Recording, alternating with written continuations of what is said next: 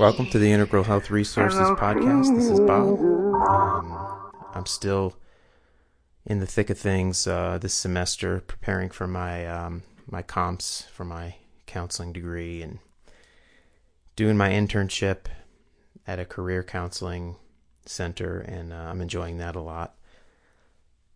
And so uh, I rarely have time to, you know, to even do anything for this podcast. And when I do, it's going to have to be stuff that I'm sort of experiencing in, in my program because I just didn't have time to research anything else. But something uh, this past week that came up that was interesting to me that I didn't get a chance to discuss in class because we just didn't have time was um, this idea that in counseling um, we have a wellness model of uh, psychological health basically it's in you know contradistinction to the medical model that's embraced by some other mental health professionals like psychiatry most notably because psychiatrists are medical doctors and the diagnostic and statistical manual is really coming from the perspective of uh, psychological disorders and diagnosing disorders. Whereas counselors come at it from more of a strength based perspective. And um, there's a sense that uh, people are you know inherently healthy and functioning okay as long as they have the requisite skills and uh, coping skills and they're able to deal with their environment. So you know we're as counselors, we're trying to build up those skills and help them navigate their environment or even do advocacy to improve their situation or their access to social services. So that's a difference in perspective. Um, and it's a little oversimplified because there are tons of psychi- uh, psychiatrists and psychologists that have a wellness perspective and a, a very holistic, integrative sense of how they work with clients, and there are plenty of counselors that um, fall right into the medical model and uh, basically, you know, talk talk to their clients as if you know they have a chemical imbalance or you know they use medical model terminology in ways that may seem to conflict with uh, with the wellness model. So in our textbook, you know, it's basically saying that as counselors, we have to f- basically figure out how to reconcile our wellness orientation with the medical model of diagnosis. Uh, because when we go out there and practice, we're going to be faced with having to work within a system that um, is really tied into the medical model. At least many of us will if we're working in community mental health agencies.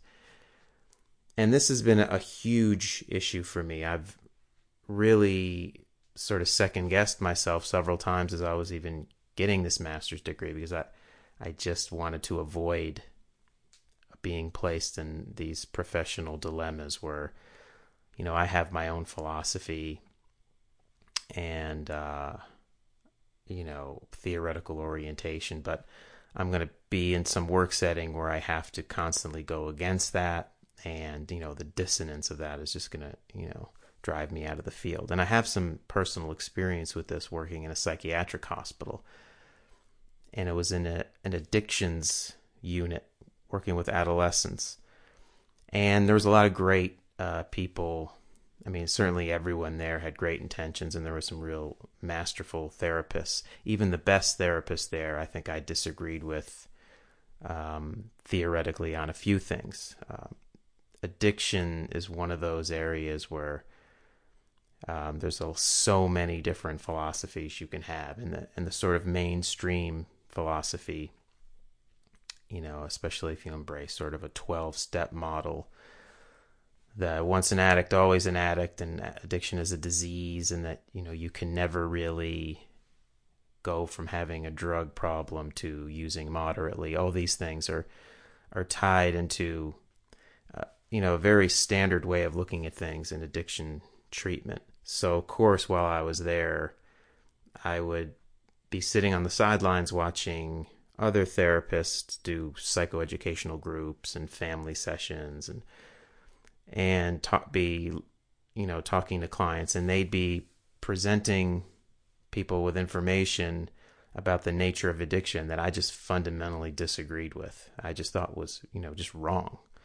Um, and from my perspective, you know the twelve step model viewing addiction as a disease has serious downsides. First of all, I mean, I just don't think it's accurate, but uh, I think it can be harmful in a lot of cases, setting up this sort of expectation that, uh, you know, people, it's like a self fulfilling prophecy for relapse. If you think, oh, geez, if, you know, if I start relapsing, it's going to trigger this disease process. And, and, and there is research out there sort of uh, backing up my perspective but it also just you know I just sort of came across gradually harm reduction approaches, and um, I've talked about uh, my philosophy of addictions counseling in other podcasts. But that's just one example of you know you work in a setting and you're and at that time we were working under the the DSM four where it was imperative that the clients we worked with had to have a diagnosis of either substance dependence or substance abuse. I believe substance dependence was the was the diagnosis that they they needed to actually be in our residential uh, program, and so you'd be in this position where even if a, a kid were to come in and you you didn't think that they actually met the criteria for substance dependence there would be, and you know, of course, I was not in a position to be actually giving the diagnosis at that point in my career. But what I saw was uh, teenagers getting this getting this diagnosis, even though they didn't meet the criteria, even when they obviously didn't meet the criteria, because I mean the rationale was if you didn't give them the diagnosis, they couldn't get the services and they need help. So you're just playing this sort of diagnosis game to make sure the kid can get in there and get some help. So if they were on the edge or they didn't quite meet the criteria, you wanted to give them the diagnosis so they could actually get in there and have their insurance company pay for it and get the help. So there was this basically this argument that if you didn't if you didn't sort of tweak with the criteria a little bit, then you're sending the kid back out in the street and then you have that ethical dilemma. So that particular process is called upcoding. That's when someone doesn't meet the criteria for a particular diagnosis. But a diagnostician or a clinician will give the diagnosis so that that person can receive services and be reimbursed. It's also important to note that the the clinician himself will get you know paid. That's that's one of the big problems here. Or the hospital or the facility you know you're not going to get paid unless you have you know all the beds full. And so then there's that uh, incentive to upcode so that uh, you make sure that you know that you're able to pay all the bills and pay all your staff. So this is a really serious issue in in in my mind. And then later you know even in my my training now, getting my master's degree, I've seen the same process play out in certain settings and um, just talking to peers who are out there doing their internships that there is this same thing going on everywhere, especially when you're dealing with managed care companies that are are are handling the you know the insurance so that clients will come in and you'll know right away that you know you're not going to be able to make any money and bill for services unless they have a diagnosis. And they're not going to be able to get services unless they have a diagnosis. So then you'll have people come in they don't quite meet the criteria and there's this systemic pressure because the incentives are aligned uh, to make upcoding uh, happen. And uh, what i found when I was thinking about these issues and researching a little bit is there has been some research on this, and I'll, I'll post a link to. There's some uh, some of this research is listed in my textbook, but there's a presentation I found online that went in, in a little more depth, and I'll post a link on on the uh, the blog post that links to this podcast if you want to check out some of that. But um, some some research was done, and they basically surveyed people that were dealing with managed care, you know, mental health practitioners dealing with managed care organizations. And 44% of the study participants reported that they had changed or said they would change a client's diagnosis so that the client's managed care organization would reimburse their services. That's 44%. That's almost half. Another 26% said that they were torn between changing the diagnosis in order to continue treatment, but that they utilized some other strategy, and they didn't they didn't specify what that was.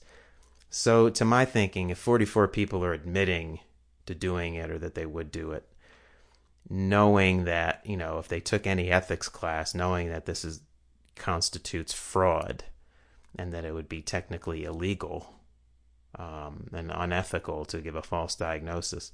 So 44% admit to that you got to think the number is is even higher. So I, I would go out on a limb and say that most mental health professionals that deal with managed care organizations are engaging in some form of uh, deceitful diagnosis, either upcoding, like I just mentioned, or some even there's some downcoding that happens.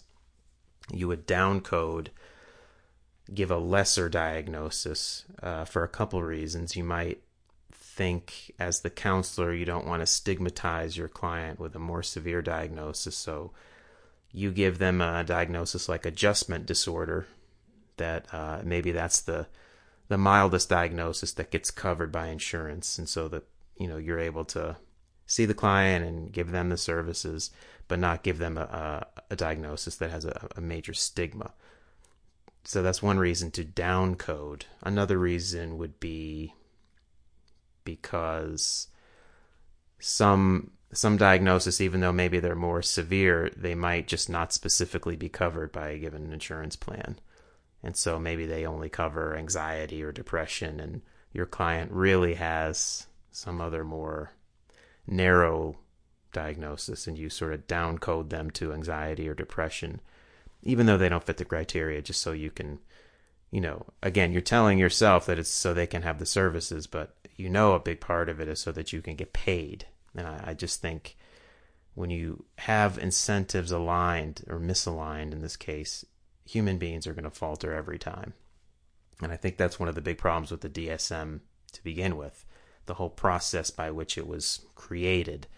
You had huge percentages of the people that were coming up with the criteria that were uh, getting money in one form or another from pharmaceutical industry, uh, from somebody in the pharmaceutical industry, and the pharmaceutical industry stands to make you know billions of dollars based on you know how the criteria are set up. I mean, if if the diagnostic criteria are loosened up just slightly, then that could include you know hundreds of thousands of more potential customers that end up getting prescribed that medication. So there's if the incentives are lined up that way, you're going to have uh, a corrupt system. And the DSM, there's plenty of documentation out there that shows that uh, there's conflicts of interest everywhere. The people that were deciding on the DSM criteria, the vast majority of them were bankrolled, at least in part, by the pharmaceutical industry. So that you know, and even some of the, the folks, when they were challenged on that, would just sort of laugh it off and insist that they could somehow, you know, put that aside and uh, make objective decisions on this. But that's just just not the way human beings work. So, so the entire DSM system uh, is sort of corrupted by this this poor incentive setup. But then, yeah, so when you're when you're a mental health practitioner and you're in this position, it just seems uh, hopeless to think that that people are going to not be influenced in how they diagnose. And so, again, some research backs this up. So we have the the study uh, done by Danzinger and Welfel that showed that 44% of people reported changing the diagnosis or said that they would change it. And then there's some other very interesting studies so another study involves uh, vignettes. So there's a few studies that were about this process of upcoding. And they would give different vignettes to a psychologist, and one vignette uh, would be assigned to um, some sort of uh, payment plan. One would be, you know, listed as someone paying out of pocket, and the other one would be a managed care patient. And they wanted to see if just simply this their payment status was going to influence the diagnosis, and what they found was uh, that it definitely did. So, in one study, you know, they they had a vignette that a, a patient had uh, you know, symptoms that could be diagnosed with general anxiety disorder. And another patient that was had symptoms of depression, but you know was on just on the borderline for a diagnosis. And uh, that depressed client was three times more likely to be diagnosed with depression if they had a managed care plan listed as their payment method as opposed to out of pocket. The anxious client was 10 times more likely to be diagnosed when they had a managed care plan attached to their vignette. So that's that's pretty amazing. Um, another study was done, very similar setup, except it was uh, either social phobia or ADHD. And they found that uh, 92.2% of the social phobia clients were diagnosed when they had managed care insurer, whereas only 69.8 were diagnosed when uh, it was an out of pocket situation. And the ADHD case is very similar. The ADHD client in the vignette was diagnosed 51% of the time when a managed care plan was was attached to the vignette. Only 27.1% when they were paying out of pocket. So I mean you could see that it's just simply you know when getting paid depends on the diagnosis, the diagnosis changes. If someone's paying out of pocket and it doesn't matter whether they're diagnosed or not, they're going to get the services and you're going to get paid, then uh, diagnosis happens a lot less because you have to presume that in those cases they're actually applying the criteria properly. One other study, um, again, I'll link to all these had vignettes that were distributed where the clients were purposely below diagnosable levels. So they wrote the vignette so that no one should diagnose them with anything. And uh, they found that, though, if you put the managed care tag on the vignette, those clients were were three times more likely to be assigned a diagnosis than if if it said that they were paying out of pocket. And so and then when they interviewed, I guess some of the psychologists they they actually said that they they upcoded on purpose because you know it was needed for insurance purposes, and they they thought the client could benefit from services. So you can see that this is just uh, an absolutely massive problem, and I'm not sure what the solution is.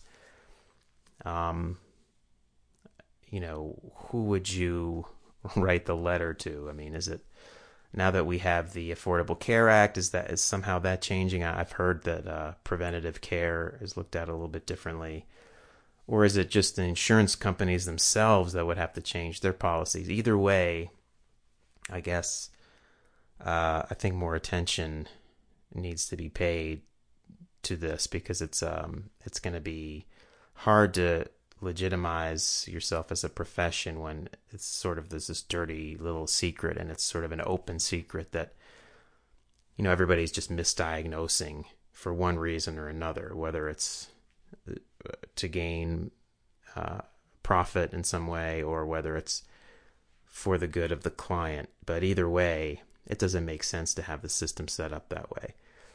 So hopefully we'll get to a point um, either where they broaden the, you know what they're going to cover so you don't you know there's a lot of diagnoses in the DSM like so-called V codes or I believe they call them Z codes now in the DSM-5 where they're not you know criteria based disorders where you have to meet a big set of criteria it could just be something like parent child problem You're just noting that this is the reason that, you know, the client came in and this is what you're seeing them for. And it's just basic common sense problem of living stuff. And of course, most insurance companies aren't going to bill for that. So if you're working, say, in a school and a kid comes in and they just, you know, they don't have, they wouldn't tick off all the criteria for major depressive disorder or, or really any disorder in the DSM, but they're clearly struggling with uh, some stuff at home and they might have some trouble in school and you think they could benefit from a few counseling sessions, then it'd be great if you could just assign the, the Z code and then work with them and that they, you know, they could be reimbursed for this, but we're definitely not there yet. So that's, uh, you know, and and again, you could just question the entire diagnostic system, um, and the medical model behind it. And when you're a counselor, I mean, it's tough because if your if your livelihood depends on assigning diagnoses in that first session so that you can justify treatment and that uh,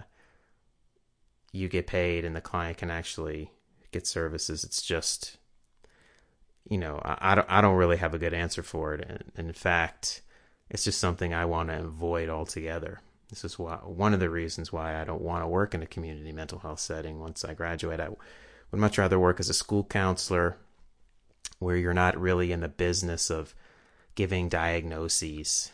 Uh, yeah, you would refer out, you know, if a client had that severe of an issue, but you're able to go and work with kids and do your thing without having to uh, sort of get involved with this medical model really at all. Even though you know somebody's, you know, somebody's, you know, some other professionals given the ADHD diagnosis and doing this and that, at least you don't have to dirty your hands with it. And so I don't know. It, it could be a cop out, but it's something that I, I just don't want to deal with. Um, the ethical dilemmas that arise from having to work within that system. And it's also one of the reasons I'm really enjoying career counseling this semester because it's a very strength based thing. A student comes in, they, they need help figuring out their major or or what career they want and you know you're not getting into a disorder diagnosis at all. It just doesn't come up. Um you know maybe the, if these students did have some sort of major problem they'd probably be referred to you know the counseling center where they work with that sort of thing. But they're seeing you specifically for career issues and it's very unlikely that you're going to be treating a disorder per se.